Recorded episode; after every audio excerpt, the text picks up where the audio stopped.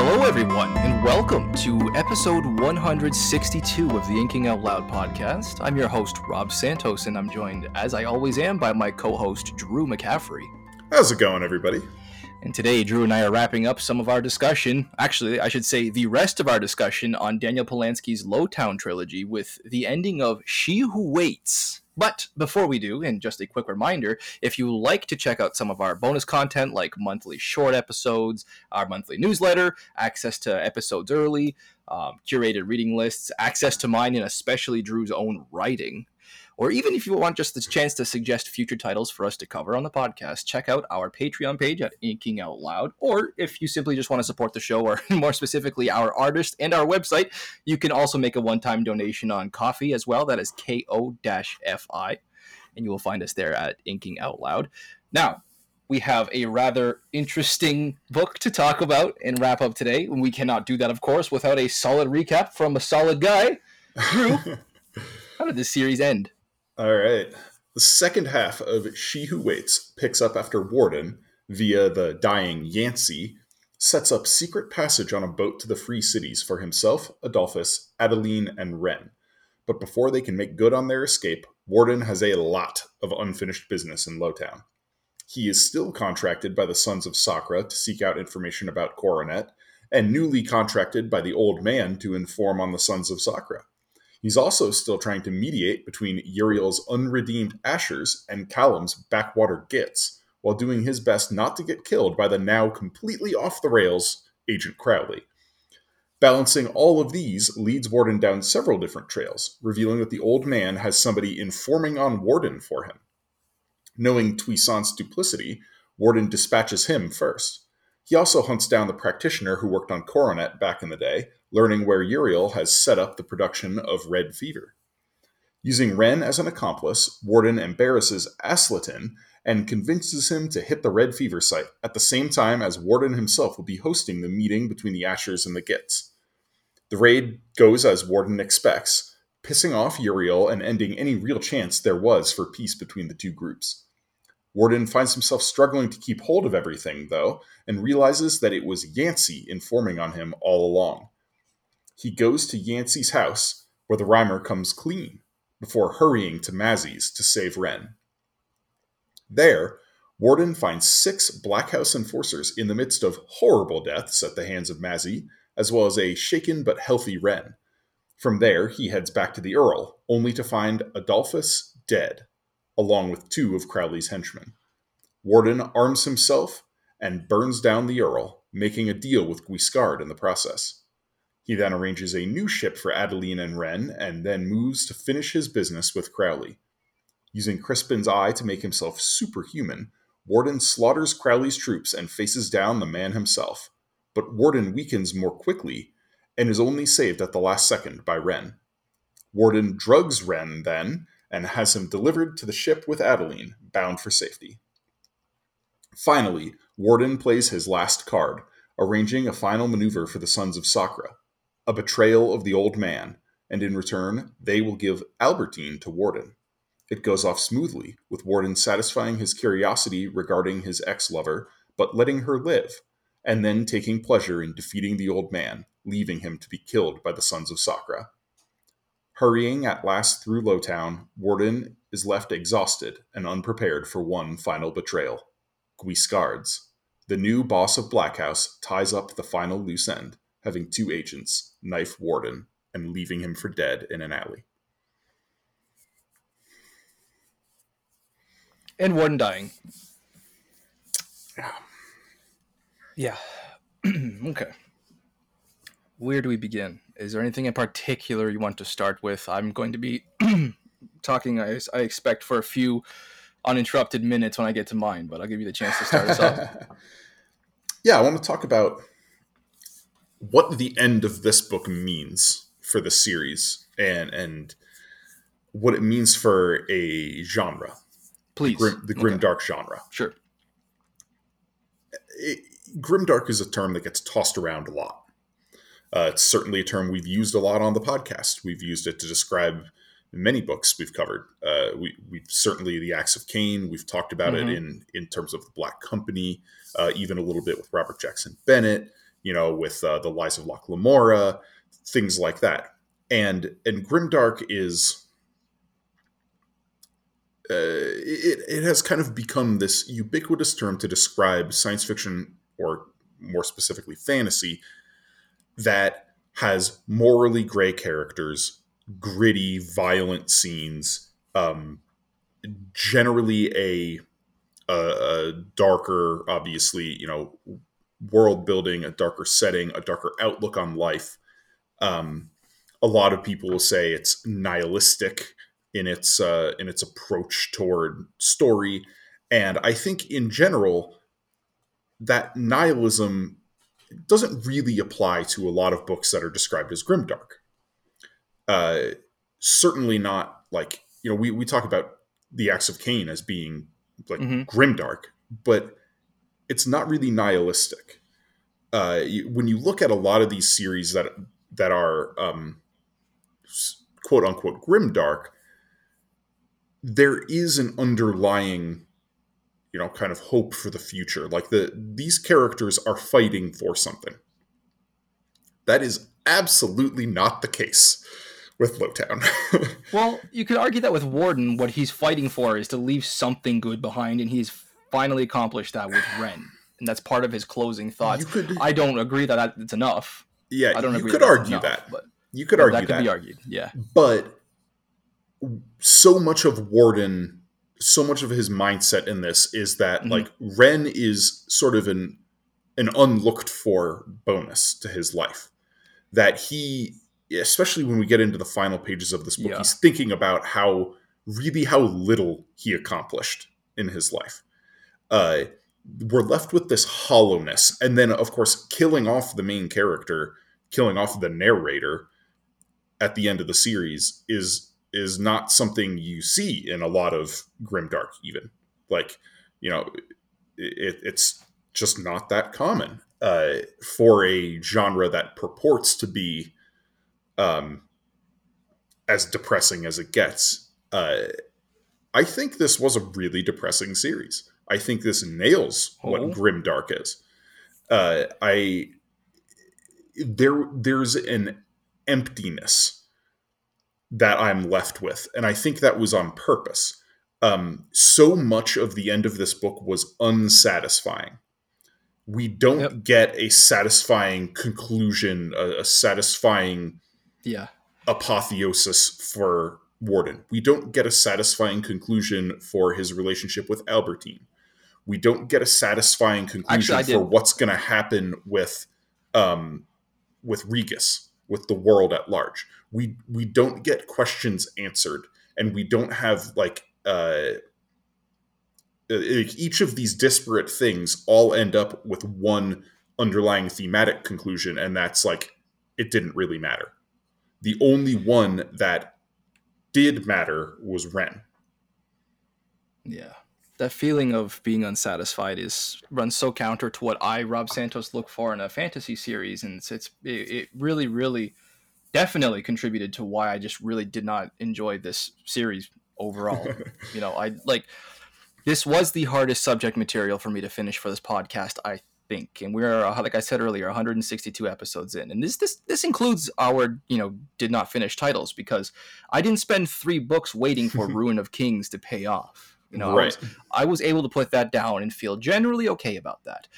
About this series, though, I just, I'm not sure what to say that I don't, that I haven't said many times already. My complaints about this series are the same now that they were at the beginning, and it does have a lot to do with it and its place in fulfilling, I suppose, what Grimdark is. It's just, and I'm sure there's lots contained inside it that went over my head. There's got to be something I'm not getting, but I just can't find anything redeeming about this trilogy for me, besides Warden's excellent one-liners. The setting is boring. The main character has zero redeeming qualities, and what little spectacle or action exists, which it's very, very sparse. For me, that would at least be a step in the way of redeeming. It, it's all completely shoved aside in favor of politics and the author's borderline obsessive need to prove how gritty and brutal he can be every thirty seconds. You know? Like, Polanski, he has this colorful voice, and it's all the more unpleasant to be consistently stuck in Lowtown slash Rigus because of that. at the beginning of the series, I was like, okay, it's a boring setting that I don't like. It's got all of this, look how gritty I can be, covering everything, but it's Polanski, so at least the quality of the writing is there. But after three books of that colorful voice continuing to paint the same nasty images over and over and over again, it was just, it's it was exhausting. And Polanski's not subtle about it either. I feel no. like every adjective is a negative one, regardless of the situation. Every smell is a stench, so to speak. Like yep. he, I, I can just imagine, and this is how I, I may be projecting here, but I can imagine Polanski sitting down. Every time I write, I, I read, I open the page again, and I, I imagine him being in this. Okay, I'm in the middle of describing this scene, and mm, I need a descriptor, and he go, oh, I got it, dark and gross. Every time, not specifically those two, but in that direction. It's really easy to turn around and say, well, that's just Warden. Everything is filtered through the way Warden sees it. That's the kind of character that Warden is. But then I could just as easily turn around and say, okay, the fact that that is your main character's voice is what holds this series back for me. I'm just kind of jaded on the author trying every other sentence to gross me out or shock me. I don't care for it. It doesn't engage me.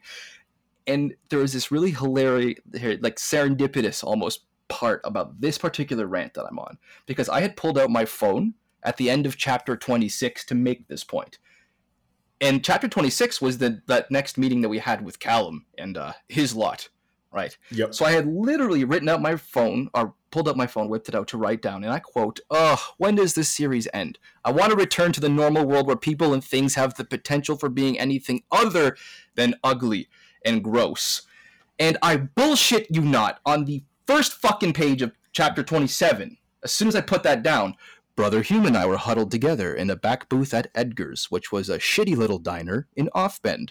The coffee was cold, the pie was stale, our waitress looked a few years shy of her centennial, and someone had an, had ashed a cigarette into the bowl of stew I had ordered. I was just like, it was just such a moment of, no, you are stuck in this shit. I've never felt, Drew, I've never felt suffocated by a series before. It was... Hmm. The Lowtown trilogy is just saturated with ugly. It's the only way I can I can describe the feeling that I got with this, and it was just too much, and it drug. It was just way too long for this payoff. Yeah, sorry, I, I'll no, let you take it here. I think that's a, a valid, you know, a valid reaction to this series. Like, I don't think Lowtown was as dark as Blade of Taishao, or mm, sure, or the Gap Cycle. There wasn't as much room for it. It was just saturated. Is what um, I feel. It was just all that could be in there was. But there. There's a dreariness to it. There's a, a bleakness to it. It's not necessarily, oh, like, look at how horrible and horrific human experience can be. But it's, it's more like, look at how pointless human experience is. And... And that absolutely comes through Warden's voice. Like you said, like e- e- even when he's describing things that aren't terrible and crappy and, and, you know, garbage, when he's describing things that are nice, that are fine, there's a bitterness to it. You know, there's yeah. it, it, as if there's a problem with things being nice. Um, mm. And, and so, so I totally yeah. understand how that can be oppressive to to readers. Yeah. Um, like, could you picture Albertine in your head? Because he that, that was one of the, one of the few characters who got a positive description, but can you picture her at all in your head? Uh, I couldn't until the final scene with her. And so this is this is something, you know, another style narrative point for us to talk about a little later on. Um, sure. But uh, but yeah, I think this is a symptom of the the criticism I've had of the series from the get-go, is that I don't really feel grounded in the setting, despite like, or, or I, maybe not, I don't feel grounded in the setting, but I don't care about the setting. I'm not invested in the setting. Yeah. And, yeah. and that's, you know, I've talked about it as, as kind of a flaw for an urban fantasy. Um, but after finishing the series, I, I now think, like, this isn't necessarily an unintended flaw. I think this was a deliberate choice that Polanski made, where he's like, I don't want to give the the urban setting special flair and character, because the urban setting doesn't matter. You're like, I'm not going to spend three books, well, you know, showing the transformation okay. of a city and and like and saving the future of Rigus. It's like, no, we're left where Rigus just has new people in charge, and it's going to be yeah. the same old dump. Yeah. Well, then it falls flat for me in a different way, but it still falls flat. Like I, like the, on this exact point in chapter thirty, I had written this down. In chapter thirty, there was this there's a scene where the young man, the step, tries to convert uh-huh. Warden. And, oh my gosh! And Warden yeah. thinks, by his accent, I took him to be fresh from the provinces, a farm boy who knew no more of Rigus than it was, or than that it was the epicenter of all mankind's sin. And I stopped in that moment and I wrote down, well, I mean, three books in, do we know anything more about Rigus than that? Yeah, right. Like, you know, I, I don't know. This, yeah. it, this, I was hoping there'd be more to the overall conflict and the scope of that conflict too. You know, I was hoping there would be dark god breaking free or something. This plague that's being ushered in and has been built up for three books, you know, it mm-hmm. fuels enough death for her to rise or something. And we start off with these random unexplained massacres and the madness and this new drug. And I was like, okay, the game is widening, but... And then ultimately the the whole thing with the red fever and the drug and Coronet, none of it mattered. It was just a red herring. Just, it like, all went back into gang wars and politics and yeah. cloak and dagger and more of the same that we had in the last two books. And like, oh. and, and, it, and it wasn't even like the point of the gang wars and the cloak and dagger yeah. stuff. Like it was literally, it was, it was literally a, a red herring that that the powers that be sent Warden to chase down to distract him from what was really going on. No. Like, uh, and I'm I'm really oversimplifying yeah. it. My I know I'm oversimplifying the crap out of this. I I, I get that. I just I'm trying to explain. I'm trying to make. brief my overall impressions of why they did not land for I'm me. I'm not sure you yeah. are oversimplifying it. I th- I think you're... You, I'm sure you're I'll hear how I'm oversimplifying it. Right on point. You know, like, I, I still am left with this issue where I'm like, I enjoy Polanski's writing. I think he's a really talented writer. I think he's a talented writer too. Like when it comes to crafting sentences and, and yes. choosing words to tell a story, he's amazing at it. But the story he's telling, I didn't like very much. It's like a four K camera pointed at a desert. It's, I don't... Or I, or like a burnt out tenement in, in some like, you know, rundown suburb of Chicago. Yeah. Like it's like behind in, in front of the eye of Stanley Kubrick, you know, like it's just, um, it, it looks good, but it's when you observe the overall image, it's kind of bland. Yeah. And, and so this, Uh, I want to pull back to kind of that larger scale narrative here. And this ties into like why uh, my point about Albertine earlier, where like I couldn't really picture her until that final scene. Mm-hmm. I wanted so much more of Albertine. Uh, mm-hmm. I, I think I mentioned this. I feel like it was two weeks ago now, because we did a, we did Slow Regard right in between. Um, yeah. Yeah. So it's been a little while, but I was talking about how I felt like this series needed to be longer and Albertine needed to be brought up earlier in the series. And yeah, and I still feel that way. Like I, I just wanted so much more from so many of the plot lines. Like he would have these moments of genius, a beautifully written scene, a touching character moment, but it, it just felt like a, a little island of it. And and there wasn't a satisfying narrative arc to it. Where like Albertine, she's we, we have a series long kind of setup. In the first book, we have a mystery established. Like, what did Warden do that got him kicked out of Black House? What did Warden do? And then finally in the third book, we find out it's at the beginning of it, it's something to do with this woman. And then as the book mm-hmm. develops, we we get a couple of flashbacks. That, you know, there's one flashback where it's like, okay, she's a spy and you're the leak, Warden. And then we have another one that shows like, all right, he didn't do what he was supposed to do. Yeah, he spared her. And then the next time we see Albertine is this final scene. And she wasn't even like a major player. Like, like Warden didn't come into conflict with her in this book. She was just kind of there, well, that was, off in we the, in the to, yeah. shadows. Um, you know, sorry, my cat's throwing stuff off the That's uh, all right. counter. Um, she's just kind of off in the shadows, and, and we're told that she was the mastermind for the Sons of Sakra's like political maneuver, but we don't see any of that happen, and we never feel any weight to it because we don't know her enough, and Warden doesn't isn't forthcoming about. Uh, their history enough We don't get enough flashbacks to care about the relationship.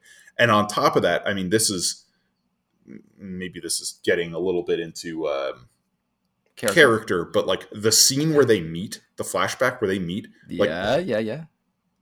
Unintentionally hilarious. Like, Uninten- okay. It, it was so unbelievable that Warden didn't immediately see through all of the giant obvious red flags that, like, this woman is not being honest. Like, yeah, like, but I mean, sometimes the most beautiful pretend, woman you've right? ever seen walks into a bar and immediately hits on you and then immediately takes you home to have sex in like the middle of the day. And you're a super ugly guy. Well, and, he... and like, Like, I don't care, like, how sexually frustrated you are, alarm bells are going off in your head. Like, yeah, but he, that doesn't happen, he, you know? He has justification for it, and the question is whether you yeah, want I that justification. Yeah, I didn't know. Not, not at all. The way he justifies it, just to get this so, so it's clear, the way he justifies it is that he knows she knows that he is the second most important person in the city, ostensibly, and he's okay with her being into him for that reason specifically, and he also wraps it up with this quote at the end that I actually ended up liking so much that it's in my third favorite scene where he just goes, sometimes you just want to pretend, you know? So he kind of tries to justify it, but the question is then becomes, oh, as yeah, you're no. saying, Drew, whether three books of preparing you for Warden as a character really makes that believable or not as a flaw, or if that's just something like, that the author needs. Yeah, sometimes you just want to pretend, but you, but it's, you can't pretend when you've exchanged literally like two sentences with a woman and she's like, let's go back to my place, like hmm. in the middle of the day. Like this, this wasn't like he was out carousing and uh, and got hit on at a bar when he's well into his cups. Like he, this is the middle of the day. He's like having a work meeting, yeah. and and it is questionable. A woman just like the most beautiful woman he's ever seen just comes up to him, says like, "Hi, I'm Albertine. Who are you? Nice to meet you. Let's go bang." Like. I buy it no. just because I have no, no no reason to believe better of Warden. Ugh. He's given me no reason before this to to. Well, then again, he hasn't. Yeah, but exactly he's, he's spent the whole series. He spent the whole series talking about how smart he is, though. Like, mm. and this is the yeah, one time where he's not smart, and he's like again. so. Yeah, I can turn around and say, unbelievably uh, stupid about it. Like, oh, no, I don't know. Yeah, I, I I was like laughing throughout that scene because I thought it was so dumb. We could just go straight into the character if you want, because I have no more style things unless you do. Um, I do. Uh, I I had a couple of you know a handful more things where I was just like you know this book wasn't just wasn't edited as well. You know the wrong "your" used. What? Um, no way. Yeah. No way. Uh, if, not in my not in my copy on the Galaxy on in Kindle. Yeah. So this is in. Let's see, chapter My phone's charging. Chapter thirty-seven. Um, uh, I'd never have found him if it wasn't for your capable shadowing. And if you think he'll forget the face of one of the men who broke him, I can assure you, your thinking is incorrect. Oh, like no. Y O U apostrophe R E. You are thinking is incorrect. Oh, no. Yeah.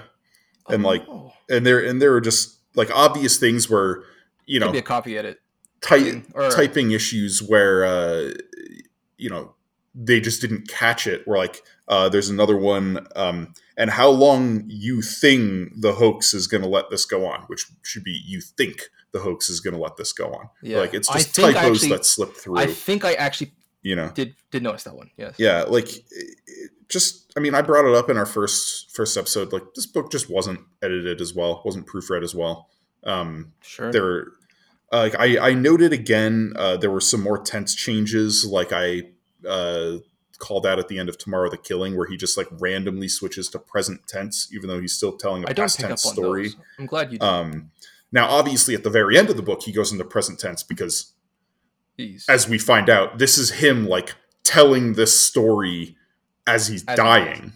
Yep. Um, so when he gets to the end and as he's dying, of course he's speaking in present tense, but like, but there were, you know, there were some points where, um, you know, he chose to grant my prayer. The scarred one has always been kind to me. There's just the one fanatic working to reload his weapon. Like, and this is in there a is... flashback. This is when they're like raiding Um, you know, like when Crowley messed up and the the guys have the bomb. Uh, that's right. Yeah. And then Warren cracks that clay thing over his head. Yeah. And it's like, yeah. uh, th- this this paragraph starts off, you know, like, there was a scream from the building, past tense. I sprinted over to his body, past tense. He chose to grant my prayer, past tense. And then there is just the one fanatic working to reload his weapon, present tense. Ah. Like, you know, it just, I don't know, weird, weird things. Um, let's see. Do I have any other notes on um, style here? Uh, I've already gone over the, the Grimdark stuff. Okay, so. Yeah, yeah. So I think that's about it for, for style things. Okay. Well, as far, okay, characters, Warden. Um, I really didn't, didn't write much down about Warden as a character, despite the fact that we kind of got our real only um, growth, I would say, that we've had from Warden. Yeah. Like, and it kind of bothers me that a lot of this growth is in other characters, or at least with how they relate to Warden. And, for example, you were talking about Albertine in your style discussion. Mm-hmm. And what I was going to say there was that I was I was actually kind of pleasantly surprised. You had mentioned briefly this feeling of dissatisfaction, perhaps, or something unfinished with Albertine, something that you had wished more of. I was a little surprised, uh, conversely, um, pleasantly, on the subject of Albertine, because Polanski used that character to do something unexpected to Warden. Right?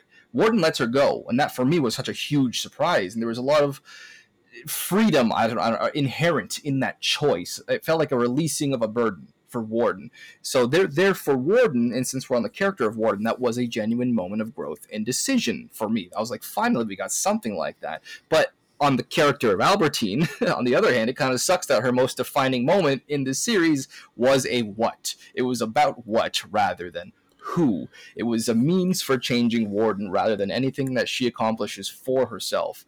Uh, But it was still well executed and unexpected with Albertine's character and how it related to Warden. Warden got that little bit of growth that I wanted to see, and so I can't say that Warden was a total write-off in this series in the w- or in the way that I felt like he was in book one and book two. I was just like, there's nothing to work with.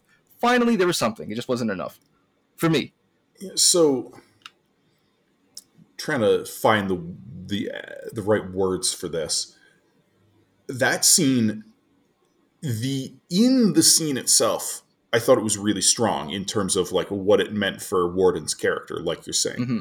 But it was the conclusion of the scene that I felt was narratively unsatisfying because uh, there was so little throughout the series uh, about Albertine and what this relationship was and what this relationship meant to Warden.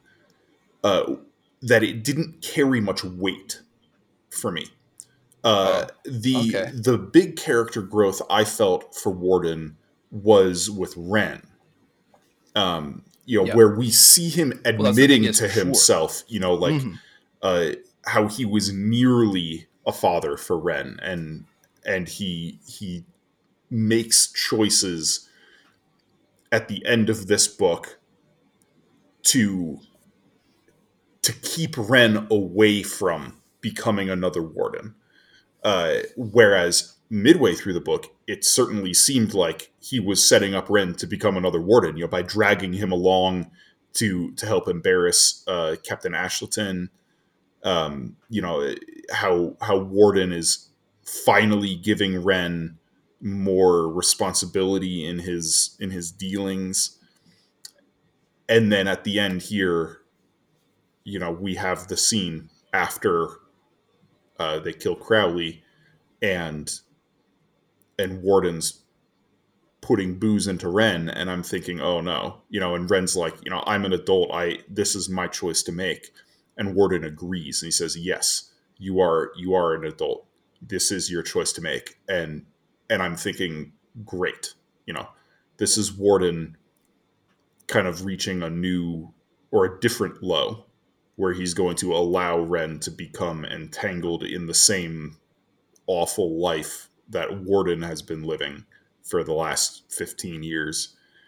And and then we get that turn, we get that twist where he drugs Ren and sends him off to live a good life and not to be stuck in crime and sin and, you know, the awfulness of Lowtown. Yeah, I mean, I was expecting a Darth Ren. We've been very clear about that mm-hmm. since book mm-hmm. one. And I was, so, you know, I had, I had, what I had originally assumed was that we'd get Darth Ren and then it would lead to this huge conflict, this conflagration, perhaps. It actually kind of happened with the bar at the end. But I, I thought it would be like this, this huge, this huge deal about Ren making this giant mistake, this sacrifice on behalf of Warden, or I thought more likely Adolphus. And, you know, when we got none of that, by the time we were at the, near nearing the end of the book, and that none of that had happened, of course, and it all was like, okay, I am assuming that Ren is just turning into another Warden. And it was surprising at the end that, that it didn't turn out to be quite that simple. I'm glad that Warden made that choice. I did kind of feel fulfilled on the characters of Ren and Albertine, both for sef- wildly differing reasons, mm-hmm. you know, with Ren leaving legacy that's not stained necessarily, and with Albertine, you know, the, the the lifting of a burden, you know, being able to to realize agency in himself again. But I was still not, it could have been so much more. I am left yeah, feeling definitely. bitter because of how much more it could have been. Yeah, if it like, had been let breathe. What I expected to happen with Ren was that, you know, like, a, as we're getting through the middle part of the book and Warden is realizing the old man has somebody spying on me, like somebody mm. close to me. Yes. Is leaking information. Oh my God. I, my eyes I went thought, so wide in that moment. I thought Ren was the one, and that this is it. And, this and is the beginning that of Dark we, Ren. Yeah, yes. exactly. And then when Warden was going to say, yes, you can make your choice, you can come with me, that Ren was going to stab Warden in the back uh, when it came to betraying the old man, that Ren was going to double cross him. And, and that was going to be, you know, the beginning of the end. And then, and then Warden would end up somehow falling into the, into the hands of Albertine. And that would be him telling the story to her. Uh, you know, like I talked about uh, with in the part mm-hmm. one episode where I, I thought like, you know, this, this wouldn't make sense narratively for why we're not getting very much of Albertine in the series, because Warden doesn't need to tell her about herself. She already knows that story, you know? And then the, the oh, brief yeah. moments when he does decide to talk about her, it's like him, this is maybe him saying, this is my perspective on what happened that you don't necessarily know. Uh, but of course I was way off on all of those predictions. Um, so I, I mean, I guess pro- props to, Props to Polanski for that. Yeah. Like I, I nailed the first book and I was way off on the second too. Um, I was way off on my a lot of my predictions yeah, as well. Although yeah. I kind of honestly think my predictions were better. It certainly would have been more satisfying. yeah. Um, yeah. Uh, let's talk about Mazzy. Na- oh, Mazzy of the Stained Bone. Uh, that was. Disquieting. Disquieting is a hell of a word to use. Six men were more than or twice enough and change to be able to deal with Warden. Six men were not enough to deal with Mazzy. Yep. Yeah, no shit. Wow. Oh, the worms, that, the worms, the worms, the worms. Dude, dude, the nothing. Don't even don't even get me started. Oh God. I had oh And and the way that we had left Mazzy with that last image of her just slitting that dude's throat yep. and that blood spray, it's like, she's going to be okay. Yeah. What about Mazzy? She's going to, trust me, trust me, bro. She's going to be okay. Yep. Oh, my God. Um, Did you want good. more from Adolphus? I wanted, depends what you mean by more. In his role, no. In just what we got from him, yeah, I wanted more everything around Adolphus. I wanted what happened to him actually to happen, but in much larger stale, uh, scale with larger consequences. You know, I, I I definitely thought we were going to have a Ren seeing Adolphus's corpse and lose his mind and and seriously have a ch- like have a major chance of going dark. And I'd always assumed that would be because he had done it himself or or screwed up somehow. Just to, for Adolphus to rent like. There was that building tension at the end when things were starting to go wrong and Black House was moving against Warden and he was he was genuinely fearful. And then, of course, the, the chapter just picks up. Adolphus was as large in death as he was in life. And you have no you didn't have time to, to get ready for that. There was no setup for that. You weren't walking into a dark room with things broken everywhere. It was just over before you realized it. And yep. I it made his death feel worse. Meaningless. But it was very much of a letdown. You would definitely would have wanted to have seen this. I've put way too many halves in there, but you get what I'm saying. Yeah, no, I I absolutely do. It It's another symptom of the cynicism of this series, the outlook. Uh, it's it, so much is just meaningless. Yeah, and it fits the vibe. It's just a terrible vibe. I don't like that yeah. vibe. Yeah, I don't know. Yeah. And how, how obviously candidate for most obviously telegraphed final scene ahead of his death, like end of chapter thirty-four when Adolphus refuses to take Warden's advice and and lay uh, yeah. low. It uh, yep. just it takes a, that slow zoom on Adolphus's grin and I've got customers to serve. And I write down in that moment, oh no, Adolphus has some serious about to die vibes right now. And then the final lines of that chapter. Adolphus winked his one eye. Homely, fat, the best man I'd ever known. Don't mention it.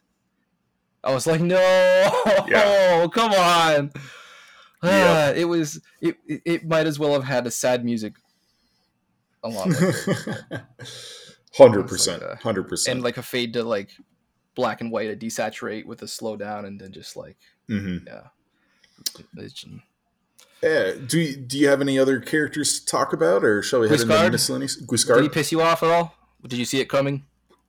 Uh, I did not see it coming. I did um, not see it coming, and it felt appropriate, and I was pleasantly yeah. surprised by it. Yeah, I. Uh, it didn't piss me off. Um, Same. I, I actually kind of ended up liking Guiscard as a character. Yep. Um, yep. Yeah. I don't, I don't okay. know. Um, I've just got two miscellaneous points in both of them. I just learned new words, of course, because Polanski is a good writer. Um, perfidity. Sorry, perfidy, not perfidy. Perfidy, yeah. Perfidy. Thank you. Deceitfulness yeah. slash untrustworthiness. Oh, yeah. And torpor, a state mm. of physical or mm-hmm. mental inactivity, lethargy. Yeah. Both of them, good words. Those are in my vocab now. They're Very my much. Vo- they're my notes, I should say. Um... I do have three favorite scenes as well, but nothing really else in the the way of miscellaneous. I don't even have like one-liners that I wrote down that I liked this week. I didn't do that. I didn't bother. Uh, I, I did. I did have a couple oh, of one-liners okay. that I wrote down. Um, uh, let's see. I got to find the... Uh, I got to find the scene. So it's in chapter thirty-seven. He's talking with Ren. Uh... This is when they're kind of walking through town and Ren's trying to prove himself. And, and mm-hmm. he goes, why do you do it? You know, and, and, uh, Warden says, I didn't raise a fool. You can't put the pieces together when they're all laid out. I got no help for you, you know? And then he, Ren kind of figures it out. And then Ren goes, who's going to win? They're talking about the, the war between Uriel and the Gitz. He goes, who's going to win? I smiled something that might have been savage. I will. Yeah. I always win. And then uh, the other one, right near the end. Uh, when he's when he's talking to Ren again in the bar in, in Lumiere's bar, this is before he drugs Ren. Um, you know, the plan hasn't changed, I said. You and Adeline are off to Kintair at dawn. I'll be following you when I can. It's a little late in the day to be squaring me out of accounts. It's a little late in the day, period. I'm part of this now, like it or not. I killed a man tonight. Let's quit while you still feel bad about it. You don't feel bad about it. I am what I am. I'd like to see you be more. That was a great line. Yeah. It just it makes me it just makes me more sad because it could have been better. Mm. It it that reminds me of what it could have been and wasn't. It didn't have time to be. And, and that's my that's my last miscellaneous, and I wanted that to be my last miscellaneous because that's my honorable mention. Oh, brilliant, brilliant. Well, let's go straight into finals uh, favorite scenes then. Yeah, my third favorite, and I, re- I referenced this earlier when you were talking about it, Drew. Uh, chapter thirty-three, Warden meeting Albertine. I liked it. Especially the ending. And I have the quote here. Like I said, I should have known it looking at her, because at the bottom, when it was just you pleading your case to logic, that cold, implacable, and resolute force, women like her did not fall for men like me. Birds do not swim, fish, or sorry, nor fish fly. The sun gives heat and the night steals it, and I would no more be loved than I would wake up one day to discover I'd grown a pair of eagle's wings. Life is what it is, but by the firstborn, sometimes you just want to pretend. That was deep. That was heavy. That was poignant. It was, yeah. It was just on a, like on a sentence by sentence basis. That is Polanski flexing as a writer. That is good writing. Yeah, yeah. So good word, I had to write it down. Wordsmithing. Wordsmithing. Thank you. Yes. Third favorite, Drew. Uh, the scene of Reinhardt's crime, chapter one. Oh, oh! I had forgotten about part one. What the hell is wrong yeah. with me? There was a scene in there that I wanted to. Oh well. Yeah. It's good. It's good that we have a wider variety, because if I had taken yeah, exactly, like, that was a, that was a damn good e- opening scene. Even if even if ultimately I, I thought this book was not as satisfying as I'd like it to be, as you said, that was a hell of a way to open a book. Amen. That was dope. Yeah. Chapter twenty-five is my second favorite. There's a flashback where we see Warden reeling from Albertine's betrayal. More specifically, this is the moment when he returns to his place, and his thoughts keep wandering to Albertine and his failures as he's considering the environment, he's considering his situation and everything around it and what it implies. There's just a lot of frailty in this scene, a lot of human in, in Warden that we just don't really get many times in this series at all, in my opinion. This facade stripped away, the, the, the fraying wires of Warden himself. And again, I've got the quote. I could smell her in the sheets and the throw pillows she'd insisted I'd purchase, though they seemed to be utterly without purpose. And then later, also, her name was almost certainly not Albertine. Also, she had never loved me. The woman who was not named Albertine and the woman who had never loved me. You know, the way he, there's just this loop, this returning loop that's, I don't know. It it seems appropriate for the surreal, disbelieving quality of this scene. That, that was palpable mm-hmm. in the writing. So again, on a wordsmithing level, it is good. I think pretty much everything I have to say about this yeah. series that is positive is about the wordsmithing in particular. So, one hundred percent, yeah. Chapter twenty-five was my second favorite. Yours? Nice. Uh, my second favorite, Chapter forty-one, Mazzy of the Stained Bone. Oh. You know, like you said, a standard Black House kill order is carried out five. by six men, brutes handpicked from the lower ranks. The old man always has his eye out for talent, and it's never hard to find someone happy to make money doing violence to strangers. Six men are enough to kill damn near anyone, if they're armed and trained and willing. Six men would have been enough to kill me a couple times over.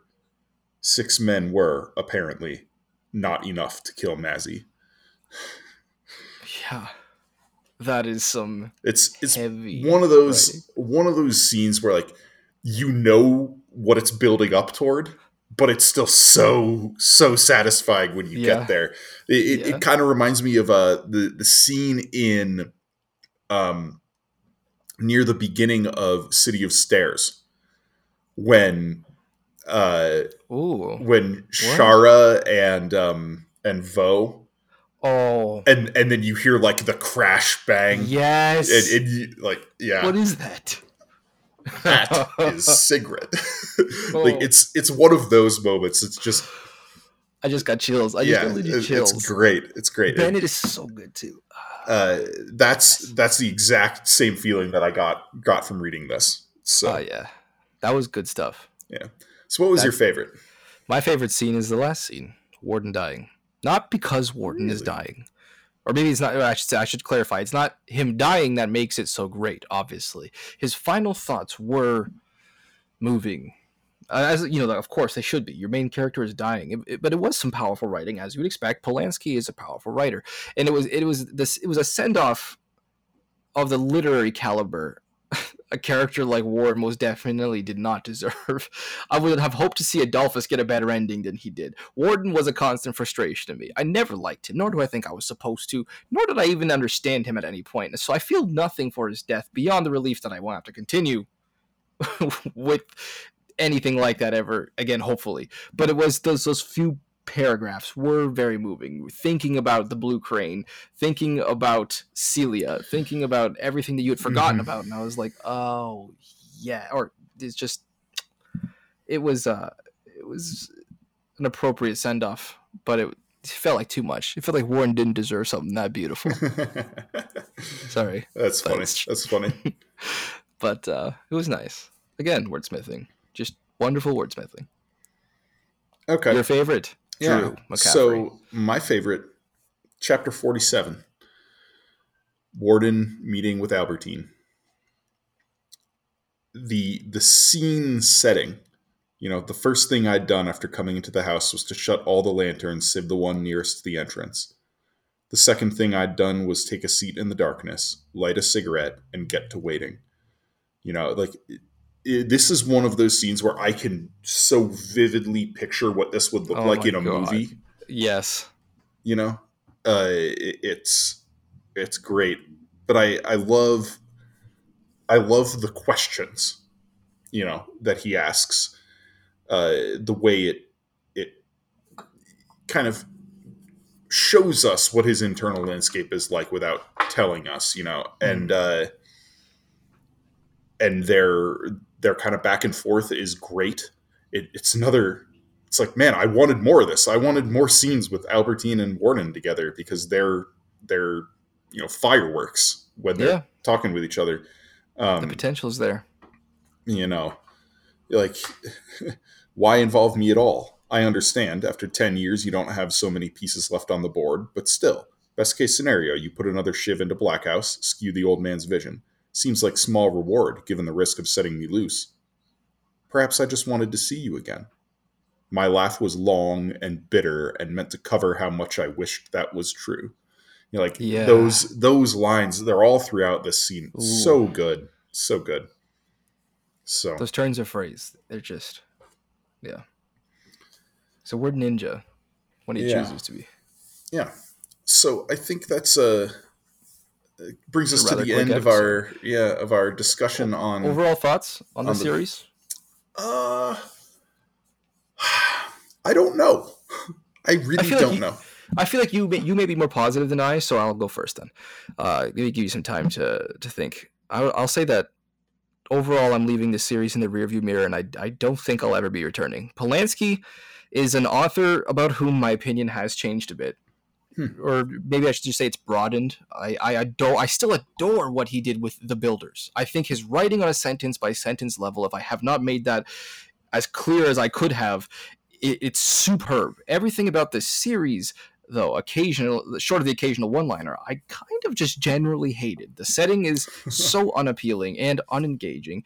The the main character is a genuine piece of shit with no redeeming qualities. It just felt like, and I, I didn't even mention this the whole episode, but just that, that consistent formula, scene after scene after scene of Warden goes to meet somebody, then Warden goes to meet somebody, and then Warden goes to meet somebody, and then flashback, and then Warden goes to meet someone, and then Warden goes to meet someone. It never really recovered from that. It just continued on that exact note until the end. And I will probably, like I said, I'll probably never return to this series. I'll still be checking out what Polanski does in the future because The Builders was still that good. But this series, I'm just like, oof, I'm, I'm just glad it's, it's over. That's yeah, honestly, yeah. and that's not something you want to hear, I imagine, if you like as an author, but I don't yeah, know. So I, It didn't move me. I've read...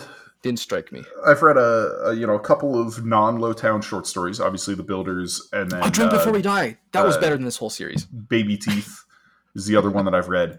I thought both of those were far better than than Lowtown. Um, I, I just don't really know what to think about this series because aspects of it were incredibly satisfying to me as a writer, and aspects of it were incredibly unsatisfying to me as a reader. So. Very interesting. Yeah. Like, I think he does some really, really clever things with uh, narrative structure, especially in uh, in book two. Uh, the way he used the flashbacks, I I love the oh. way he uses the the narrator, the first person narrator, um, to tint the world through a character's lens. I think it's expertly done, even if I don't particularly like the character. Yeah, but that that's where that delineation comes from. Like, I. I can really, really appreciate the artistry that went into making this, to writing these books. Mm. But I best did not three. enjoy the story. Best of, Be- three, best of three, think? Lowtown, the first book. Yeah? Yeah. I'd give it number two, Tomorrow of the Killing. Really? Everything around Adolphus and the buildup of the like the the, revo- the revolution that didn't really happen, but you know him, him coming more into himself and then the revelation about what really happened Uh, in their past and everything, that for me was satisfying. And, and again, the use of flashbacks to achieve that was that was pretty good. I liked number two. Yeah, I, I still think the best scene in the whole series was in number two. Yeah. But, but yeah, so I think that brings us to the end of our discussion of the books. But of course, we still have the final draft. Uh, we do. Rob, talk to me. It's not good. You're not going to like it. It was just vodka and mango juice. And it, it oh. wasn't really worth talking about. It was, I mean, it was strong, as is not perhaps obvious, but um, no, not really worth talking about. How okay. would you? Okay. Just like, so, yeah. Just so, like the series. Never uh, really I'm kidding. I am not drinking anything right now, um, but the streak is going to continue. So, uh, good. Just for the listeners, uh, just so you know, uh, I'm taking some time off from from drinking. Uh, not exactly sure how long it'll be, but I'm I'm taking some time off. However, my lovely wife Lauren is not, so uh, she's gonna nice. actually get to talk about the beer. But nice. I'm still bringing on. I'm having her drink uh, a thematically appropriate beer, um, and this so she's one, taking one for the team. Yeah, yeah, nice. exactly. It's nice, very she's nice. Really suffering. Yeah. yeah, yeah, it's hard. What a burden. Yeah, yeah. Uh, sounds like it. But yeah, so she's she's coming in for like a celeb shot of sorts good, good. here. Uh, and this beer, though, this is um, I'd say thematic for, for the series overall. Uh, it, you know, a play back to the original title of the first book, The Straight Razor Cure. Uh, but Lauren, talk about the beer first. All right, so today I'm drinking a barley wine aged in Law's whiskey barrels. And it is, uh, yeah. Okay. Where's it from? It's from Our Mutual Friend. It's a Denver brewery. Yep, which oh, okay. is is mutual friends with the brewery that I work for. And okay, I got nice, I got nice, to nice. meet a couple of their staff members when they came to brew with us. Fun, fun people, fun group. Part of the family. Nice. Yeah. Nice. Yeah. So, Our Mutual Friend. And I want to talk, if I'm allowed to, just a little bit about what kind of a beer this is. Sure. Okay. Hell yes. So, barley wine is an ale. That means it's a top fermenting yeast. And this one is quite dark, brown in color. And uh, English style, I would imagine. You know, it's hard to say whether I think this is more sweet or more... Hoppy? Hoppy. Really? Interesting. Maybe on the sweet side. I guess I just like assume any whiskey barrel-aged barley wine is going to be an English style because I feel like those, you know, the caramel, toffee, kind of dark fruit flavors you get in an English style barley wine play better with whiskey than the like... hoppier, more like imperial red ale type of American barley wine. Yeah, what he said. So yeah. This one definitely tastes like a British ale yeast. It's got those like toffee notes and caramely. Uh, but yeah, it does end on kind of a hop note. Hmm. And then the alcohol sweetness takes over. Because this one is uh, fourteen point nine percent. Oh, is that all? but but they definitely left some of the sweetness in there. Um, Drew, do you want to talk about the name? Yeah, yeah. So, as I said, this is a callback to the original title of the first book, but also just generally uh, the solution to a lot of problems throughout the series. Oh, no. This is called Fixed Blade. Oh, yes. Okay. Very nice. I thought that was going to be darker, but it was... It was it was great, actually. Awesome. That, that is as dark Fixed as Blade. You want to make it. yeah, yeah, yeah. We had enough darkness in this series as it was. We did. You think it'll be rereading at some point, Drew? Can you um, see it? Probably not. I'll be honest. Mm. Uh, well, okay. I'll qualify that. I almost certainly won't be rereading this because I want to revisit the story.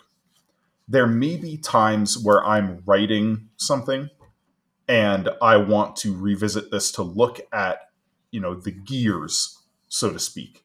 Look at the the moving parts that make Polanski's writing style work. Interesting. Mm, okay. Yeah. Okay. Yeah. So I uh, I think that's a wrap then. This has been episode one hundred sixty-two of the Inking Out Loud podcast. Yes. Next up, and I just realized I forgot to uh, to look and, and figure out the actual page number or chapter that we're going to read to, uh, but we're going to read about the first half of Sons of the Oak by David Farland. This is the fifth book in the Rune Lords. Uh, we have previously covered the first four. Uh, if you haven't listened to those, uh, check them out. It's some of our earliest episodes, so they may not be as high quality as, you know, as structured and, and uh, you know, as you're used to with our recent episodes. But I'd just like to apologize for those. Yes. um, but, but they're fun nonetheless. Uh, and so, so the reason we cut off where we did is that while the Rune Lords is an eight book, uh, unfortunately unfinished series, uh, as the author recently passed away unexpectedly, um, really, it's two different series, like sub-series. And the first four books are what is known as the Earth King series. And Sons of the Oak, which we'll be starting next week, is the first book in the Scions of the Earth series. And uh, and and I'm really excited about it because I've I, I haven't read Sons of the Oak in a long, long time. Uh, but my memory of it was that it was possibly my favorite in the series. So... I'm excited nice. to revisit this and, and see what's what. Uh, so yeah, that, that'll be just about the first half. I'll, I'll probably update on, you know, on our Discord and, and uh, Facebook pages once I figure out, you know, what the schedule will be, which One last chapter time. We'll chapter what? To. Oh, so yeah, that's right. You haven't. Uh, yeah. yeah, might be. Because I thought I'd missed it. Go ahead. Yeah. Um, But as always, like Rob said at the top of the show, if you want to support Inking Out Loud, you can check us out on Patreon at patreon.com slash inking out loud or on Ko-Fi. It's ko-fi.com slash inking out loud. That support means a tremendous amount to us. It is the main reason we are still going. Uh, we've been able to afford, you know, website hosting, uh, software. We've been able to, I think, dramatically improve the quality of the show over the years. Because of that, oh, yes. that generosity. So yeah, go back and listen to the, you know, Dave Warburton uh, novels for sure. If you yeah. don't believe me, back when we were recording with like echo coming through the computers, absolutely. And, yeah, it was it was a little rough. Episodes um, like three through ten will have them. Yeah, uh, but yeah. So if you want to support us, you can find us there. As always, I have been your host, Drew McCaffrey, and with me is my co-host, Rob Santos. Hey, right here. And our celebrity beer reviewer and... Uh, uh, intoxicated one. The intoxicated one. Appetonyms only. Yeah. Um, and and I just want to point out as well, uh, so Lauren, uh, in case it's not abundantly clear from that little final draft there, Lauren knows a lot more about beer than I do. You know, she works in the brewing industry, and she has her own podcast uh, where she... Yes. talks about beer. It's it's all about, you know, the history of beer and the ins and outs of brewing uh, beer styles. It is it's called the Novice's Guide to Beer Styles, correct? Yeah, yeah. I got a, I got a little obsessive with the history and teaching myself, and so I might as well keep going. Good. Yeah. So Hell if yes. you if you enjoy the final draft and you want to learn more about beer, check out Lauren's podcast. But for now, that's it for Lowtown. That's it for Daniel Polanski. For now. And uh, thanks for listening. We'll catch you next time. Bye.